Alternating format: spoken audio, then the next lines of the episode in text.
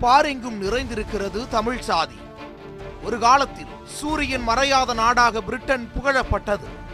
உலகின் ஏதோ ஒரு திசையில் யூனியன் ஜாக் பறந்து கொண்டே இருந்தது. சூரியனை பார்த்து நகைத்துக் கொண்டே இருந்தது. அதற்கு நிகராக இன்று உலகம் முழுவதும் நிறைந்திருக்கிறார்கள் தமிழர்கள். உலகின் ஏதோ ஒரு திசையில் தமிழன் சூரியனை பார்த்து கொண்டிருக்கிறான். ஒரு திசையில் சூரிய உதயத்தை பார்க்கும் தமிழர் வேறொரு திசையில் அதன் நேரெதிர் திசையில் சூரிய அஸ்தமனத்தையும் பார்த்து கொண்டே இருக்கிறான்.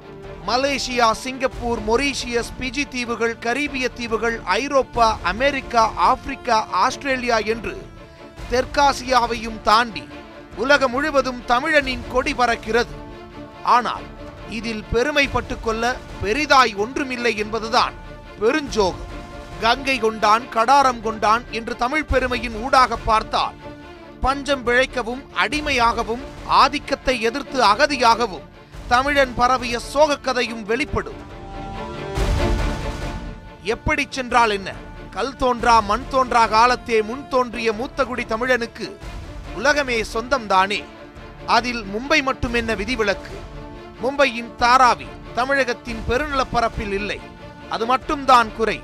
மற்றபடி அதுவும் தமிழ்நாடுதான். தமிழர்களால் உருவாக்கப்பட்டு தமிழர்களால் உரிமை போராட்டம் நடத்தப்பட்டு தமிழர்களால் நிறைந்திருக்கிறது தாராவி. மும்பையின் மத்திய பகுதியில் இருந்தாலும் தாராவி ஒரு குட்டி தமிழ்நாடாகவே இருக்கிறது. தமிழகத்தின் அனைத்து கட்சிகளும் அங்கு கிளை விட்டுள்ளன. அரசியல் அமைப்புகளின் இயக்கங்களின் கிளைகள் அங்கும் வேர் விட்டுள்ளன தமிழகத்து பொருட்கள் அனைத்தையும் அங்கே காணலாம். தமிழன் தமிழ் மொழியோடு சேர்த்து சாதி மதம் மூட பழக்கங்கள் என அனைத்தையும் அங்கேயும் கொண்டு சேர்த்துள்ளான் தன் நகத்தே உழைக்கும் மக்களின் வாழ்க்கையையே ஒரு முழுமையான வரலாறாக கொண்டிருக்கும் தாராவி உருவான கதை. சற்றே நெருடலானது. மெட்ராஸும் கல்கத்தாவும் ஆசியாவையே ஆண்டு கொண்டிருந்த காலம் அது. போர்த்துகீசியரிடமிருந்து வரதட்சணையாக ஆங்கிலேயர்களின் கைகளுக்கு பம்பாய் நகரம் வந்த பிறகு கொஞ்சம் வளர்ச்சியடைந்திருந்தது.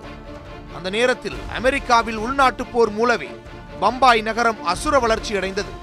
இந்த இடத்தில் பம்பாயின் வளர்ச்சிக்கும் அமெரிக்க உள்நாட்டுப் போருக்கும் என்ன தொடர்பு? கருப்பின விடுதலைக்கான போராட்டம் ஆப்ரஹாம் லிங்கனின் துணிச்சலான முடிவு பம்பாயை எப்படி வளர்த்தது என்ற சந்தேகம் எழலாம் பிரிதொரு சந்தர்ப்பத்தில் நியூஸ் செவன் தமிழ் அதற்கான பதிலையும் தரும். நாம் தாராவியில் பயணிப்போம். பம்பாய் நகரின் அசுர வளர்ச்சி ஏராளமான வேலை வாய்ப்புகளை உருவாக்கி தந்தது. நகரத்தின் வளர்ச்சி கிராமங்களை தன்னகத்தே ஈர்த்தது. நகரங்கள் செழித்து வளர்ந்த அதே நேரம் கிராம பகுதிகளில் பஞ்சம் தலைவிரித்தாட கிராமத்து உழைக்கும் வர்க்கம் நகரத்தை நோக்கி தள்ளப்பட்டார்கள். உற்று நோக்கினால் நகரங்களின் வளர்ச்சிக்கு கட்டுறுதியான அத்தகைய உழைக்கும் வர்க்கம் தேவையும் பட்டார்கள். பம்பாய் நகரத்தின் தேவையும் நம்மிடம் உருவான வறுமையும் இயலாமையும் தமிழர்களை பம்பாயை நோக்கி தள்ளியது. அன்றைய மெட்ராஸ் மாகாணத்து மக்களே பெரும்பாலும் அதற்கு பயன்பட்டார்கள். திருநெல்வேலி வட ஆற்காடு சேலம் போன்ற மாவட்டங்களைச் சேர்ந்த மக்கள் பிழைப்புக்காக பம்பாயை நோக்கி செல்லத் துவங்கினர். புதிதாக உருவாக்கப்பட்ட தொடருந்தில் பலர் சென்றார்கள் என்றால் இன்னும் பலரோ நடந்தே கூட சென்றிருக்கிறார்கள். செல்வோருக்கெல்லாம் பம்பாய் வேலை கொடுத்தாலும் தங்க இடம் கொடுத்திருக்கவில்லை. இப்போது இருப்பது போல அல்ல அப்போதைய பம்பாய். ஏழு தீவுகளை கொண்டிருந்தது.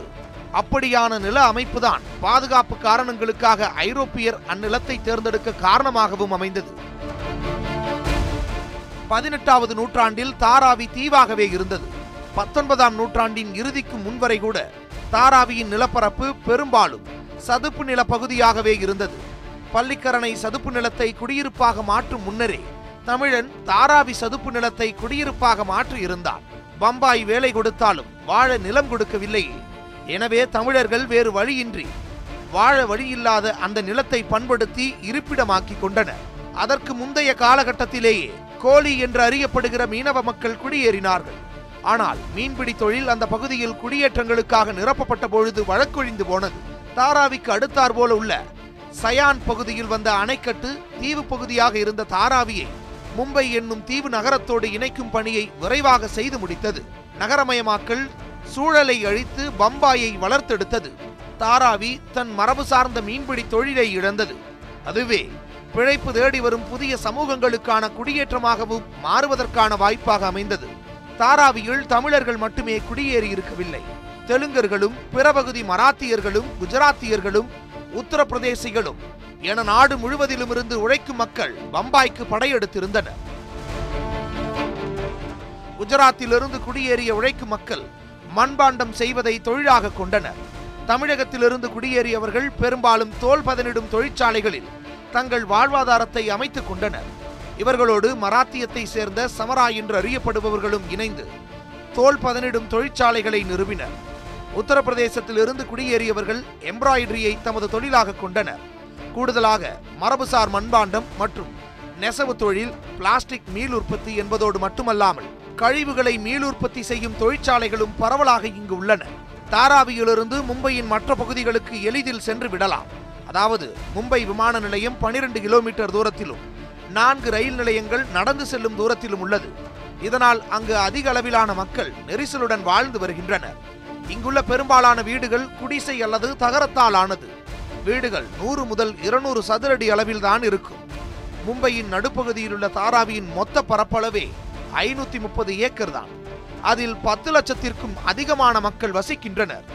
மிக குறுகிய அளவிலான வீடுகளில் மக்கள் நெருக்கத்துடன் வசித்தாலும் TV bureau mixie mobile phone என அனைத்து வசதிகளையும் பெற்றுள்ளனர் பெரும்பாலான வீடுகளில் கழிவறை இருப்பதில்லை.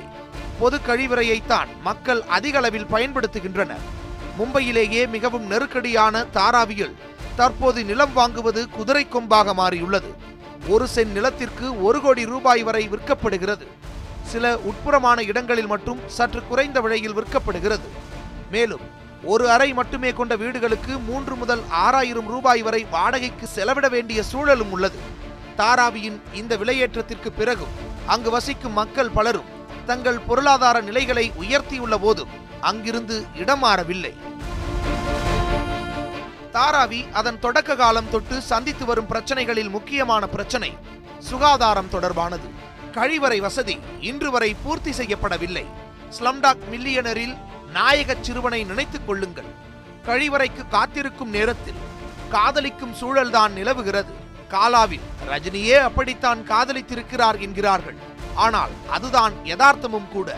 இருக்கும் பொது கழிவறைகள் கூட சரியாக சுத்தப்படுத்தப்படுவதில்லை.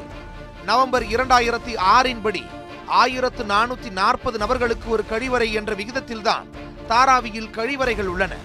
இன்றளவும் திறந்தவெளி கழிப்படங்களைத்தான் மும்பையின் மத்திய பகுதி மக்கள் பயன்படுத்துகின்றனர். அதனூடாக தொற்று நோய் பரவல் என்பது விரைவாக நடக்கும் இடமாக இன்றளவும் தாராவி உள்ளது. தண்ணீரை பொறுத்தவரை சீரான விநியோகம் கிடையாது. அப்படியே வரும் தண்ணீர் குழாய்கள் சாக்கடைகள் வழியாக வருவது அந்த குழாய்கள் துருப்பிடித்து ஓட்டை விழுந்து சாக்கடை நீர் கலந்து வரும் நீரையே மக்கள் பயன்படுத்தும் சூழல் இன்றளவும் நிலவுகிறது. வாழவே தகுதியற்ற ஒரு நிலத்தை நாம் வாழ பண்படுத்தினோம். மத்திய மராத்திய அரசுகளின் கடைக்கன் பார்வை கூட கிடைக்காத அந்த தாராவி இன்று மும்பை பெருநகரின் மையப்பகுதியானதும் பெரும் ரியல் எஸ்டேட்காரர்களின் கழுகு கண்களில் விழுந்திருக்கிறது. வளர்ச்சி தூய்மை போன்ற வாசகங்கள் அவர்களுக்கு சாதகமாகவும் அமைந்துள்ளது. ரியல் எஸ்டேட் அதிபர்களும் அரசாங்கமும் தாராவியை கையகப்படுத்த பலமுறை முயற்சித்திருக்கின்றன. ஆனால் ஒருபோதும் அதில் அவர்கள் வெற்றி பெற்றதில்லை. மாநகரின் மையத்தில் மிக துரிதமான போக்குவரத்து இணைப்பில் தாராவி இருப்பதால் எப்போதும் இந்த இடத்துக்கு ஏக கிராக்கி. இப்போது அரசாங்கம் தன்னால் முயன்ற அளவுக்கு பல நலத்திட்டங்களை தாராவியில் செயல்படுத்தி வருகிறது. மேம்பாடு என்றால் கண்ணாடி கட்டடங்களும் மால்களும் ஆபீஸ்களும் மட்டுமல்ல.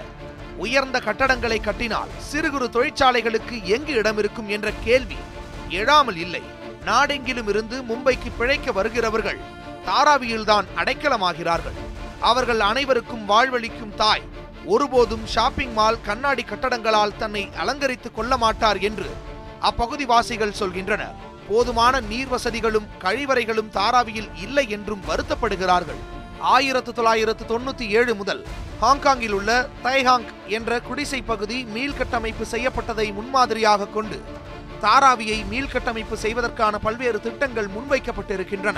இரண்டாயிரத்தி நான்கில் மீள்கட்டமைப்பிற்கான திட்ட மதிப்பீடு ஐந்தாயிரம் கோடியை தாண்டியது. இரண்டாயிரத்தி பத்தில் இதே மதிப்பீடு பதினைந்தாயிரம் கோடியை தாண்டி இருக்கிறது முன்னேற்றமும் மீள்கட்டமைப்பும் ஆங்காங்கே அவ்வப்போது மட்டுமே எட்டி பார்க்கிறது என்பதுதான் யதார்த்தம். தாராவியின் முன்னேற்றம் என்பதாக முன்வைக்கப்படும் திட்டங்களுக்கு உலக அளவிலான நிறுவனங்கள் ஏலத்தில் பங்கெடுக்கின்றன. காலம் காலமாக வாழவே தகுதியற்ற மண்ணை வாழ பண்படுத்திய மக்களை முன்னேற்றம் மீள்கட்டமைப்பு போன்ற திட்டங்கள் மக்களுக்கு பங்களிப்பது போல தோற்றம் கொண்டிருந்தாலும் கண்டிப்பாக அது தாராவி வாழ் மக்களை மெல்ல வெளியேற்றி பன்னாட்டு நிறுவனங்கள் ஆக்கிரமிப்பதற்காகவே அமையும் என்பதை உலகமயமாதலின் வரலாறு அறிந்தவர்களால் தொடர்ந்து முன்வைக்கப்படும் குற்றச்சாட்டு ஆகும்.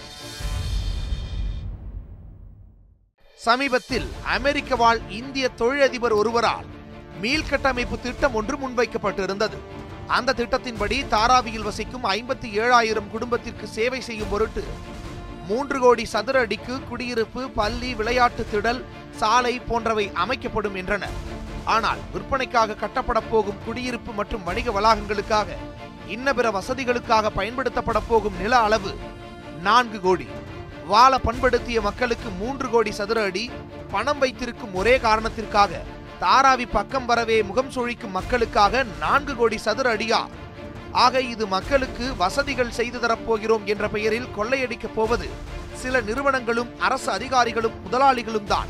காலப்போக்கில் விலைவாசி ஏற்றம் வசதி வாய்ப்பு பணக்காரர்களுக்கான தாராவியாக மாறும் பொழுது மூன்று கோடி சதுர அடியும் பிடுங்கப்படும் அல்லது மக்களே விட்டுக் கொடுக்க வேண்டிய நிலை இயல்பாக உருவாகும் என்பதைத்தான் அரசியல் அறிந்த தாராவிவாசிகள் தொடர்ந்து முன்வைக்கின்றனர்.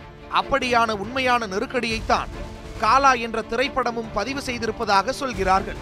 இதில் இரண்டாயிரம் ஆண்டிற்கு முன்பு குடியிருந்தவர்களுக்குத்தான் வீடு உண்டு. இத்தனை ஆண்டு காலமாக சொந்த வீடில்லாது வாடகை வீட்டிலேயே காலங்களை ஓட்டிவிட்ட வறுமையில் வாடும் குடும்பங்களுக்கு வீடு கிடையாது என்றும் சொல்லப்படுகிறது. வீடு கிடைப்பவர்களுக்கும் எத்தனை சதுரடியை அரசு முன்வைத்திருக்கும் திட்டத்தின்படி தருவதாக கூறியிருக்கிறார்கள் என்றால் இருநூத்தி இருபத்தி ஐந்து சதுரடி. இந்த இருநூத்தி இருபத்தி ஐந்து சதுரடி வீடு என்னும் திட்டத்திற்கு மக்களிடையே கடும் எதிர்ப்பு இருந்து வருவதும் உண்மைதான். அதோடு இத்தனை ஆண்டு காலமாக சிறு பெட்டிக்கடை மளிகை கடை மட்டுமல்லாமல் கடலை மிக்சர் சிப்ஸ் போன்றவை தயாரிக்கும் சிறு நிறுவனங்கள் வைத்து தம் பிழைப்பை பார்த்து கொண்டிருந்தவர்களுக்கு தமது கடையும் பிழைப்பதற்கான வாய்ப்பும் மீண்டும் அமையும் என்பதற்கு எந்த உத்தரவாதமும் கிடையாது. வாழ்வாதாரம் போன பிறகு வாழ இடம் மட்டும் இருந்து என்ன பயன் என்பதுதான் தாராவி வாசிகளின் குமுறலாக உள்ளது. இதுபோன்ற ஐயங்களுக்கு அரசின் பதில் என்னவென்றால் சுற்றுச்சூழலை மாசுபடுத்தாத வணிக நிறுவனங்களை மீண்டும் சட்டப்பூர்வமாக இடமாற்றம் செய்து தரும் என்கிறது. ஐநூத்தி இருபது ஏக்கர் பரப்பில் விரிந்துள்ள தாராவியில் கொழிக்கும் தொழில்களின் மூலம் கிடைக்கும் ஆண்டு வருமானம் ஒரு பில்லியன் அமெரிக்க டாலர்கள். அதாவது தோராயமாக ஆறாயிரத்து ஐநூறு கோடி ரூபாய். தாராவியில் இன்று இடுக்கெல்லாம் நிறைந்திருக்கும் தமிழ் தெலுங்கு மலையாளம் ஹிந்தி என பன்மொழி பேசும் மக்களின் கடின உழைப்பால்தான் இந்த மாற்றம் சாத்தியமாகி இருக்கிறது. ஒரு காலத்தில் தொழில் மயமாக்கலின் இருண்ட பகுதியாக ஏழைகளின் வாழிடமாக அரசுக்கு சங்கடம் கொடுக்கும் நிலப்பரப்பாக கருதப்பட்ட தாராவியின் பொருள் உற்பத்தியை கணக்கில் எடுத்தால் அது அம்பானிகளுக்கே சவால் விடும் பொருளாதாரத்தை கொண்டுள்ளதை அறிய முடியும். தோல் தொழில் டெக்ஸ்டைல் துறை உணவுத்துறை என சகல விதங்களிலும் வணிக பேட்டையாக மாறி இருக்கிறது தாராவி. அங்கு தயாரிக்கப்படாத பொருட்களே இல்லை எனும் அளவிற்கு அங்கு ஏராளமான தொழில் முனையப்படுகின்றன. தாராவியில் தடுக்கி விழுந்தால் ஒரு தொழில் முனைவோரை பார்க்கலாம். அவர்கள் அனைவருமே தங்களை அரவணைக்கும் தாயாகத்தான் தாராவியை துதிக்கிறார்கள். இந்தியாவின் பிசினஸ் நகரமாக மும்பை இருப்பதால் அம்மாநகரத்தின் மையப்பகுதியான தாராவியும் செழித்தோங்கி வளர்கிறது. டெக்ஸ்டைல் மற்றும் தோல் பொருட்களின் சொர்க்கபுரியாகவும் தொழிலாளர்கள் அதிகம் கிடைக்கும் இடமாகவும் தாராவியே திகழ்கிறது. தாராவியில் உற்பத்தியாகும் பொருட்கள் அமெரிக்கா ஐரோப்பா என்று உலகம் முழுவதும் ஏற்றுமதியாகின்றன. பதினைந்தாயிரத்துக்கும் மேற்பட்ட ஒரு அறை தொழிற்சாலைகள் தாராவியில் உள்ளன. குண்டூசி செருப்பு சீப்பு கண்ணாடி விளக்கு முறுக்கு என்று கிட்டத்தட்ட ஐந்தாயிரம் வகையான தொழில்கள் தாராவியில் மேற்கொள்ளப்படுகின்றன. தற்போது சேரி சுற்றுலாவும் அதிகரித்து வருகிறது. நுகர்வு கலாச்சாரத்தில் ஊறி திளைக்கும் மேற்கத்திய சுற்றுலா பயணிகள் வறுமையில் வாழும் மக்களை பார்த்து அவர்களின் வாழ்க்கை அனுபவங்களை ரசிப்பது அல்லது அதை பார்த்து வருத்தப்படுவது இறக்கப்படுவது என்று தங்கள் ஆழ்மனது ஆன்மாவை திருப்திப்படுத்திக் கொள்ள தாராவிக்கு சுற்றுலாவிற்காக படையெடுக்கின்றனர். வறுமையுடனான மக்களின் போராட்டத்தை உண்மையில் ஏழைகள்தான் மகிழ்ச்சியாக இருக்காங்க என்று தங்களை தாங்களே ஆறுதல் படுத்திக் கொள்ளவோ அல்லது நாம் எவ்வளவோ பரவாயில்லை என்று திருப்திப்படுத்திக் கொள்ளவோ இந்த சேரி சுற்றுலாவை மேற்கொள்கின்றனர் வெளிநாட்டு டூரிஸ்டுகளுக்கு இடங்களை சுற்றி காட்டுவதும் டாக்குமெண்ட்ரி படங்கள் எடுக்க உதவுவது என வழிகள் இங்கு அதிகம். தாராவியை மையப்படுத்தி பல திரைப்படங்களும் வெளிவந்துள்ளன. தமிழில் வெளியான தரமான திரைப்படமாக கருதப்படும் நாயகன் திரைப்படம் தாராவியையே மையமாக வைத்து எடுக்கப்பட்டது. அதேபோல ஏ ஆர் ரகுமானுக்கு ஆஸ்காரை பெற்றுத்தந்த ஸ்லம்டாக் மில்லியனர் திரைப்படமும் தாராவியை மையமாக வைத்தே எடுக்கப்பட்டது. ராம்கோபால் வர்மாவின் இந்தியன் கேங்ஸ்டர் ட்ரையாலஜி அனுராக் காஷியாப்பின் பிளாக் ஃப்ரைடே நோ ஸ்மோக்கிங் போன்ற படங்களும் தாராவியை மையமாக கொண்டவையே. தற்போது ரஞ்சித் இயக்கத்தில் சூப்பர் ஸ்டார் ரஜினிகாந்த் நடித்துள்ள காலா தாராவியை மையமாக வைத்து தாராவி மக்களின் பிரச்சனைகளை பேசிய திரைப்படமே. அந்த மக்களின் மிக முக்கிய பிரச்சனையான நிலம் சார்ந்த பிரச்சனையையே காலா பட்டவர்த்தனப்படுத்தியுள்ளது. மேலும் தற்போதைய தாராவி இளைஞர்கள் ராப் பாப் என்று மேற்கத்திய இசைகளில் ஊறி திளைக்கின்றனர். தங்களின் கருத்துக்களை வெளிப்படுத்தும் மகிழ்ச்சியை வெளிப்படுத்தும் ஆற்றாமையை வெளிப்படுத்தும் ஒரு கருவியாக இந்த வகையான பாடல்களை இந்த வகையான இசையை பயன்படுத்தி கொண்டிருக்கின்றனர். அவர்களின் அந்த முயற்சி பாலிவுட் உலகம் வரை ஈர்த்துள்ளது. தமிழகத்திலிருந்து பத்தொன்பதாம் நூற்றாண்டின் இறுதியில் குடியேறியவர்களில் பெரும்பாலானவர்கள் தமிழ் இஸ்லாமியர்கள் ஆதி திராவிடர்கள் நாடார் சமூகத்தைச் சேர்ந்தவர்களாகவே இருந்தனர். ஆயிரத்து தொள்ளாயிரத்து இருபதுக்கு பிறகு இவர்களது வரவு எண்ணிக்கை அளவில் அதிகரித்தது. மும்பையின் முதல் தமிழ் பள்ளியும் இவர்கள் வருகைக்கு பின் ஆயிரத்து தொள்ளாயிரத்து இருபத்தி நான்கில் நிறுவப்பட்டது.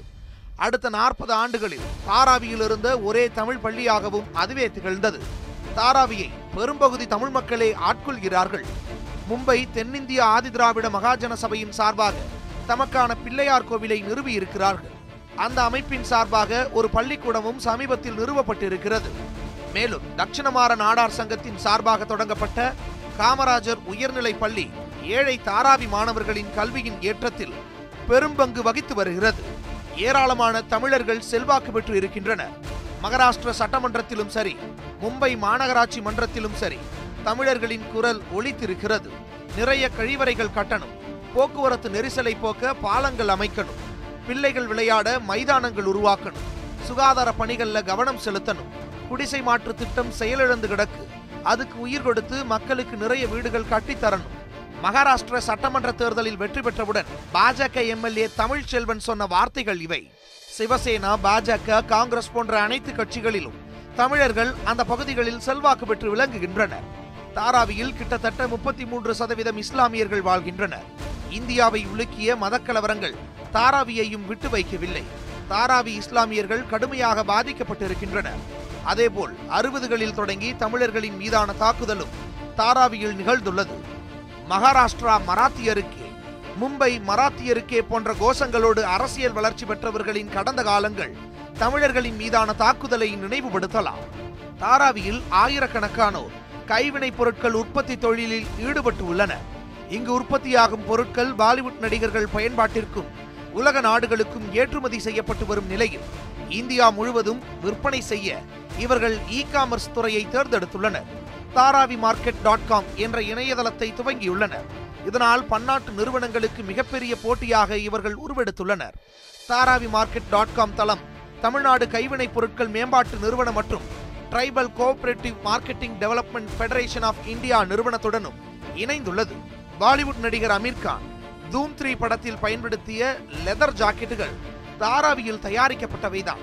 மும்பையில் நாற்பது வருடமாக லெதர் ஜாக்கெட் உற்பத்தியில் ஈடுபட்டு வரும் முகமது முஜாஹித் ஹுசைனின் தயாரிப்பை தான் அவர் பயன்படுத்தினார். அதன் பிறகு அவரின் புகழ் இந்தியா முழுவதும் பரவியது. தற்போது அவர் தனது தயாரிப்புகளை இந்திய மக்கள் அனைவருக்கும் கிடைக்கும் வகையில் தாராவி மார்க்கெட் டாட் காம் தளத்தின் மூலம் விற்கின்றார். இப்படி சில நல்ல தொழில் முன்னேற்றங்களும் தாராவியில் நிகழ்ந்து வருகின்றன. இவை எல்லாவற்றிற்கும் மேலாக மும்பை மாநகரத்தின் மறுசுழற்சி மையமாகவும் தாராவி திகழ்கிறது. குப்பை என்று தூக்கி எறியப்படுபவைகள் தாராவியில் தரமான பொருட்களாக மீட்டுருவாக்கம் செய்யப்படுகின்றன.